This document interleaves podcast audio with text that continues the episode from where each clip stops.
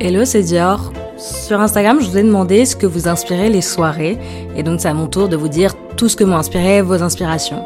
Vous m'avez parlé de before, beaucoup de discussions, de lâcher prise inattendue, de cocktails, et donc je vais vous parler de jeux de société, de podcasts, d'émissions YouTube et Netflix. J'ai fait un guide sur Instagram, donc vous pouvez vous le mettre sous les yeux et suivre en même temps pour retrouver euh, facilement les ressources. La première chose, c'est je lis le message comme vous me l'avez écrit, crier sur mes musiques préférées. Du coup, je me suis dit que j'allais prendre un peu le truc à l'envers et me dire comment j'ai trouvé mes musiques préférées pour finir par crier dessus. Moi, je sais que je suis quelqu'un qui écoute toujours la même chose. Donc vraiment, ma playlist, je pense que la moitié de ma playlist, c'est la même depuis 3-4 ans. J'ai aucun problème à écouter euh, les 15 mêmes chansons toute l'année et euh, très rarement, il y en a des nouvelles qui rentrent dans mon truc. Et récemment, les chansons que j'ai pu ajouter, souvent, c'est parce que je les ai entendues en live. Donc par exemple, il y a des chansons, si je l'écoute, la version album, je peux bien les aimer, mais euh, elles me marquent pas. Et par contre, si je les entends en live, et eh ben c'est là que je me dis, ok, vraiment j'adore cette chanson et j'écoute la version studio que j'aurais pas adoré sans ça. Quand je dis en live, c'est pas des concerts dont je parle, mais c'est des enregistrements live qu'ensuite je réécoute sur YouTube. Et donc ça m'amène à ma ressource qui est Tiny Desk. C'est euh, une série de vidéos sur YouTube que j'ai découverte il y a quelques années et qui vraiment est ma série préférée. En fait, L'histoire de Tiny Desk, c'est euh, deux personnes, Bob Boylan et Stephen Thompson, qui travaillent chez NPR, c'est une chaîne, un groupe de médias américains, ils travaillent dans la section musique. Et un jour, ils sont allés au South by Southwest Festival, euh, qui est un festival au Texas. Et euh, pendant la performance de Laura Gibson, ils se sont rendus compte qu'ils n'entendaient rien parce que c'est une chanteuse qui a la voix douce, qui chante des chansons assez calmes et avec le bruit des, des gens euh, et enfin, de la foule au festival, ils se sont rendus compte, mais vraiment, on n'entend rien. Et ils se sont dit, mais on ferait mieux de, de l'avoir à notre bureau pour bien entendre ce qu'elle chante. Et c'est ce qu'ils ont fait. Ils ont organisé un petit concert à leur bureau, d'où le nom Tiny Desk, parce que c'est un bureau et parce que c'est le nom de l'ancien groupe euh, d'un des deux mecs. Et euh, ils ont publié la vidéo sur YouTube. C'est la première vidéo qui est sortie de Tiny Desk. Elle a 14 ans maintenant. C'était en 2008. Et depuis, ils ont fait plus de 800 vidéos. Donc Tiny Desk maintenant, c'est assez connu. Il y a vraiment des vidéos qui ont des millions et des millions de vues. Ce qui est génial, c'est qu'au fil du temps, au fil de, depuis 2008, ils ont vraiment étendu le scope et les genres musicaux des artistes qu'ils invitaient. Et donc, il y a des gens à la fois très connus, à la fois moins. Ce qui est génial, c'est que on peut redécouvrir des artistes qu'on adore euh, et les voir en live. Donc il y a des gens euh, comme euh, Tyler the Creator, Daniel César, Anderson Paak, Lizzo, euh, Justin Bieber, Dua Lipa, mais il y a aussi plein de gens beaucoup moins connus. Ils invitent des groupes où c'est uniquement de la musique instrumentale ou alors des groupes où il y a bah, évidemment des chanteurs. Ce qui est incroyable avec cette série, c'est que si on n'était pas certain du talent de ces artistes, quand on écoute leur musique en studio, vraiment tous les doutes sont effacés quand on les écoute en live. C'est et puis en plus c'est pas du tout désagréable parce que parfois avec la musique live, je sais pas, il suffit que des réglages soient faits un peu étrangement et du coup ça sonne pas très bien. Mais là, mais vraiment, enfin, tout est, le son est magnifique et vraiment ça permet de savourer à la fois la voix des chanteurs. Mais ce qui est bien aussi, c'est que bah là, toutes les personnes que j'ai citées, c'est pas des groupes, c'est c'est plutôt euh, un chanteur individuel, sauf qu'ils sont toujours accompagnés par des musiciens en live. Et c'est vraiment un groupe qu'on voit performer. Donc à la fois on apprécie la voix du chanteur, mais aussi tous les instruments qui sont autour et aussi la manière dont sont arrangées les chansons. Parce que comme bah, voilà c'est pas juste euh, le son du studio qui est diffusé avec la voix de l'artiste par dessus tout est réarrangé et donc ça permet de redécouvrir les chansons.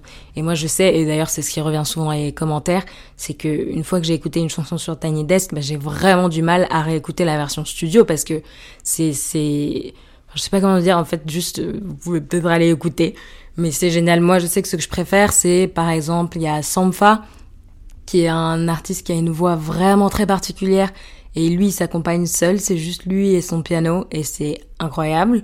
Il y a euh, par exemple Tyler the Creator, où c'est hyper intéressant de voir comment il réarrange toute sa, toute sa musique pour qu'elle soit faite en live, et ça donne quelque chose de merveilleux. Il a deux chanteuses incroyables qui l'accompagnent, et plein de musiciens. Euh, ensuite, ouais, alors mode Dua Lipa, Justin Bieber, je les ai pas trop écoutés parce que c'est pas des artistes que j'écoute normalement. Enfin, je crois que je les ai écoutés une fois, mais ça m'a pas marqué. Mais bon, voilà, si vous les aimez bien, vous pouvez J'imagine que ça vous plaira. Euh, ah oui, je pense que celui qui m'a vraiment marqué, c'est celui d'Anderson Pack. Parce que ce qui est incroyable, c'est qu'il est batteur. Et le voir en live chanter, rapper et jouer de la batterie en même temps, mais c'est vraiment mais impressionnant. Euh, en plus, moi, la batterie, c'est pas un instrument que je connais bien. Enfin, je veux dire, souvent, c'est pas celui qui est le plus mis en avant. les, les chanteurs, quand ils jouent d'un instrument, c'est souvent de la guitare ou du piano, donc on a l'habitude de voir les deux en même temps. Et là, voir quelqu'un jouer de la batterie et chanter en même temps, mais c'est incroyable. Je peux parler de l'ISO aussi. Elle, ce qui est incroyable, c'est la manière dont elle, euh, dont elle fait participer l'audience, parce qu'en fait, c'est pas un, je pense pas que tu puisses acheter des places pour aller au concert, c'est vraiment les gens qui travaillent chez Tiny Desk euh, enfin chez NPR pardon, qui sont là. Enfin franchement on dirait juste un afterwork où ils descendent de leur bureau et ils écoutent. C'est même pas une foule de concerts et elle la manière dont elle dont elle communique avec la foule, où elle les fait participer, c'est vraiment incroyable. Enfin la foule du coup qui n'en est pas une. Donc voilà, ça existe depuis 2008, il y a plus de 800 concerts, je trouve que c'est génial, on peut redécouvrir des artistes qu'on connaît bien, découvrir des artistes qu'on n'écouterait pas naturellement et aller les voir en live ce que ça donne. On peut aussi découvrir des nouveaux artistes parce qu'il y en a qui sont quand même plus ou moins connus. Je sais qu'ils ont fait des, des concours euh, pour permettre à des gens de passer dans Tiny Desk et donc de se faire découvrir. Vraiment, moi, c'est... Je sais pas si j'oublie de dire des choses, mais je crois que c'est ma chaîne YouTube préférée. Et il y a peu de chances que vous aimiez pas, parce que moi, toutes les personnes à qui je l'ai conseillé adorent aussi. Et c'est vraiment merveilleux de pouvoir avoir accès à de la musique en live avec des musiciens qui sont exceptionnels. Encore une fois, que ce soit pas que le chanteur, mais tout un groupe et de voir ça, enfin d'entendre ça surtout, c'est c'est impressionnant. Et puis surtout le cadre est trop marrant parce que c'est vraiment un petit bureau euh, d'entreprise. Ensuite, j'ai reçu deux autres messages, c'était le before et la sangria sur ce que vous aimez bien dans les soirées. Et euh, du coup, j'ai décidé de le mixer un peu. Je suis partie sur les boissons parce que moi, souvent, le before, c'est quand même l'endroit associé à on se retrouve pour boire avant d'aller ailleurs. Donc, je l'ai mixé avec la sangria et j'ai découvert il y a pas longtemps un programme sur Netflix qui s'appelle Drink Master. Je pense que comme beaucoup de gens, mon histoire un peu sur la consommation d'alcool euh, en soirée, c'était euh, bah, au lycée de boire du rosé euh, affreux, ensuite de tester le vodka pomme, ensuite le whisky coca, et là je dirais que c'est plutôt ma phase gin tonic. Mais je commence un peu à me lasser parce que bon, ça fait du coup, je sais pas, peut-être 6 ans hein, ou un peu plus que je bois des mélanges et euh, parfois, je me dis, bon, j'aimerais bien boire un truc sans que ce soit super sophistiqué, mais que ce soit un peu meilleur, quoi. Je pense que je pense qu'on mérite un peu de, de boire euh, un peu plus de qualité maintenant. Et j'ai trouvé sur Netflix du coup cette émission qui est un concours de mixologue. Donc la mixologie, c'est l'art de faire des cocktails en fait. Ça se passe aux États-Unis et en fait on connaît un peu les concours euh, télé habituels qui tournent en général autour de la cuisine ou du chant. Et là on découvre un tout autre univers. Donc déjà, c'est une nouveauté en soi. Et on découvre un métier. Et c'est professionnel. Ils font tous le même métier et pour autant, ils ont des fonctions différentes. Il y en a une qui est gérante d'un bar. Euh, il y en a une qui fait de la R&D dans un autre bar. Enfin, c'est assez intéressant. On découvre aussi des pratiques et des techniques. On découvre des tendances, le fait de faire des cocktails sans alcool. On en avait parlé ça dans l'épisode de apéro 0% alcool. On découvre tout un langage et une histoire, euh, la mixologie à travers le temps, les cocktails, euh, à quelle période de l'histoire ils apparaissent. On rencontre bah, à nouveau des gens et des personnalités, puisqu'à travers euh, chaque candidat. Et je trouve que à sa petite échelle, ça donne très envie de tester. Rien que, alors évidemment, ce qu'ils font, c'est assez impressionnant. Je vais vous en dire plus, mais de se dire bon, quand même, au-delà de mixer un alcool et, un soda, il y a peut-être quelque chose que que je peux faire pour pour avoir un verre un peu plus plus cool à boire. Pour vous donner une idée d'à quel point c'est vraiment un art en soi et quelque chose de très complexe, pour la première épreuve, ils leur disent de faire un cocktail et ils leur donnent une heure et demie. Donc c'est vraiment, c'est, ils doivent revisiter une margarita et ils ont une heure et demie. Et on se rend compte qu'en fait ça se rapproche vraiment beaucoup de la cuisine. Ils expliquent que tu peux avoir des bars où tu as une vraie cuisine, pas pour préparer à manger, mais bel et bien pour les cocktails. Et on le voit en fait euh, dès la première minute quand il commence à préparer, il y a quelqu'un qui sort une poêle. Donc c'est un peu là que j'ai compris.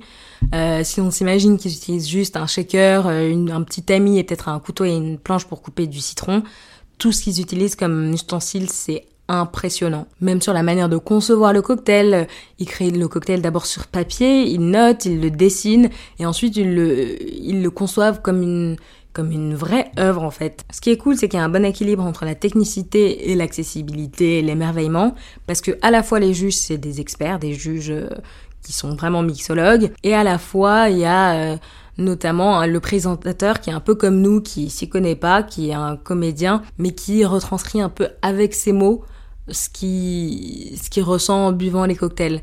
Et donc, euh, on se projette un peu grâce à lui. C'est, c'est un peu grâce à lui qu'on arrive à comprendre aussi tout ce qui se passe.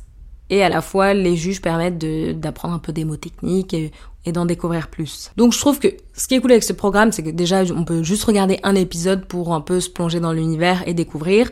Pour, si on n'y connaît rien, ça permet d'être juste épaté par le spectacle. Pour ceux qui s'y intéressent déjà un petit peu, euh, ça peut pousser à faire le premier pas pour, je sais pas, réserver un cours de mixologie ou aller dans un endroit qui sert de bons cocktails. Et pour ceux qui s'y connaissent déjà, peut-être euh, trouver des inspirations pour refaire des cocktails euh, chez soi. Aussi, je me dis que pour les personnes qui sont déjà fans de concours de cuisine type Top Chef et qui ont déjà tout regardé, ça peut, ici c'est un peu un twist et peut-être une nouvelle passion à se faire. Ensuite, autre réponse qui est beaucoup revenue, c'est la discussion, discuter, parler, etc. Et là, j'ai trois jeux qui permettent d'échanger et qui tournent autour euh, des mots. Le premier, ça s'appelle Cracklist, j'ai découvert il y a pas très longtemps. C'est un mélange entre le Uno et euh, le petit bac. Euh, je sais pas comment je vais réussir à l'expliquer, mais en gros, tu as des cartes en main euh, chaque carte, c'est une lettre qui a un numéro qui est associé. Donc là, c'est un peu comme au Scrabble, plus la carte est dure, plus plus le chiffre associé, ça va être plus 3, plus 2, ou les cartes simples, il y a juste pas de points. Et ensuite, tu as euh, des cartes, euh, comment dire, qui ont un pouvoir comme au Uno, donc stop, euh, changement de sens, ou des trucs comme ça. En fait, chacun a ses cartes en main, et ensuite, tu pioches une carte thème. Donc quelqu'un choisit un thème, imaginons, qu'est-ce que je peux dire? Ouais, ça va être pays par exemple. Et donc chacun son tour, tu dois, à partir d'une carte lettre que tu as dans la main, trouver un pays et le poser. Donc euh, si j'ai un pays, je mets Portugal, quelqu'un à côté met Kenya. Et si ensuite, je sais pas, euh, je pense que le Z ça doit être plus 3, si quelqu'un met Z Zimbabwe, et ben la personne à côté d'elle pioche trois cartes.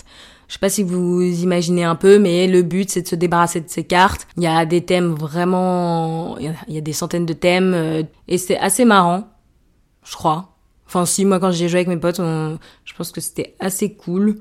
C'est cool d'être à plusieurs, je pense, pour y jouer. J'ai déjà joué à deux aussi, mais plusieurs, c'est marrant parce que du coup, tu profites un peu plus du, côté euh, changement de sens, sauter le tour de quelqu'un, faire des plus trois, etc.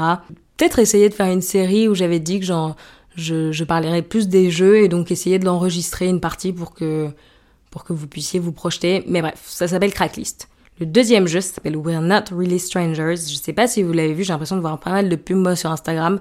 Et en gros, c'est un jeu qui permet d'ouvrir la discussion. Donc, euh, tu as des cartes euh, avec plusieurs niveaux et tu poses des questions à l'autre euh, sur sur lui, sur les impressions qu'il a eues sur toi, etc. Moi, j'y ai jamais joué, mais je sais que c'est dans le podcast Simple Caféine, elle a déjà fait des épisodes où elle joue avec des invités.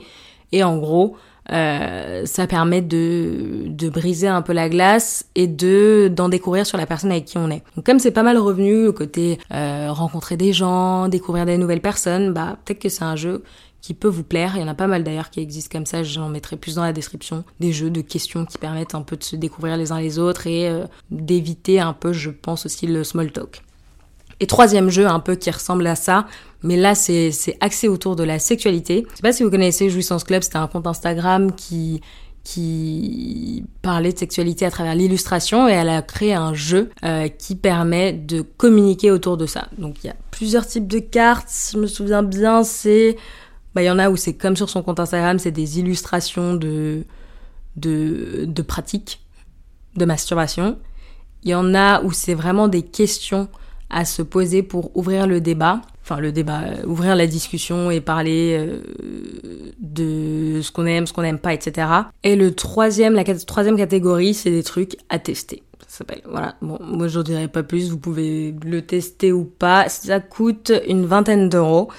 Et voilà, ça permet de, de discuter sur un thème particulier. Et enfin, il y a un dernier jeu, mais ça je vais pas trop en dire parce que j'aimerais, enfin je suis assez sûre de vouloir euh, le tester et d'enregistrer en même temps.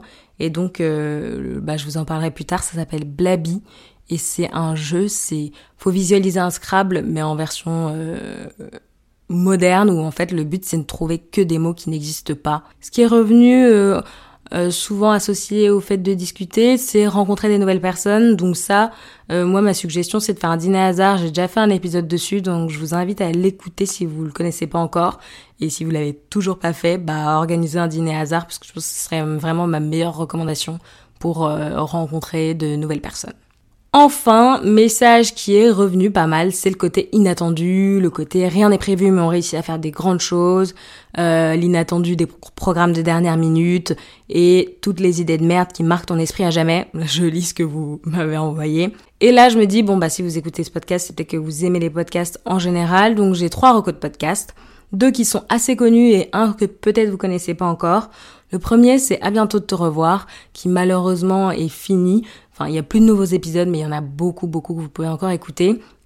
Et c'est Sophie Marie Laroui qui euh, qui reçoit des invités, qui sont des invités du secteur culturel en général, des chanteurs, des comédiens, euh, des acteurs.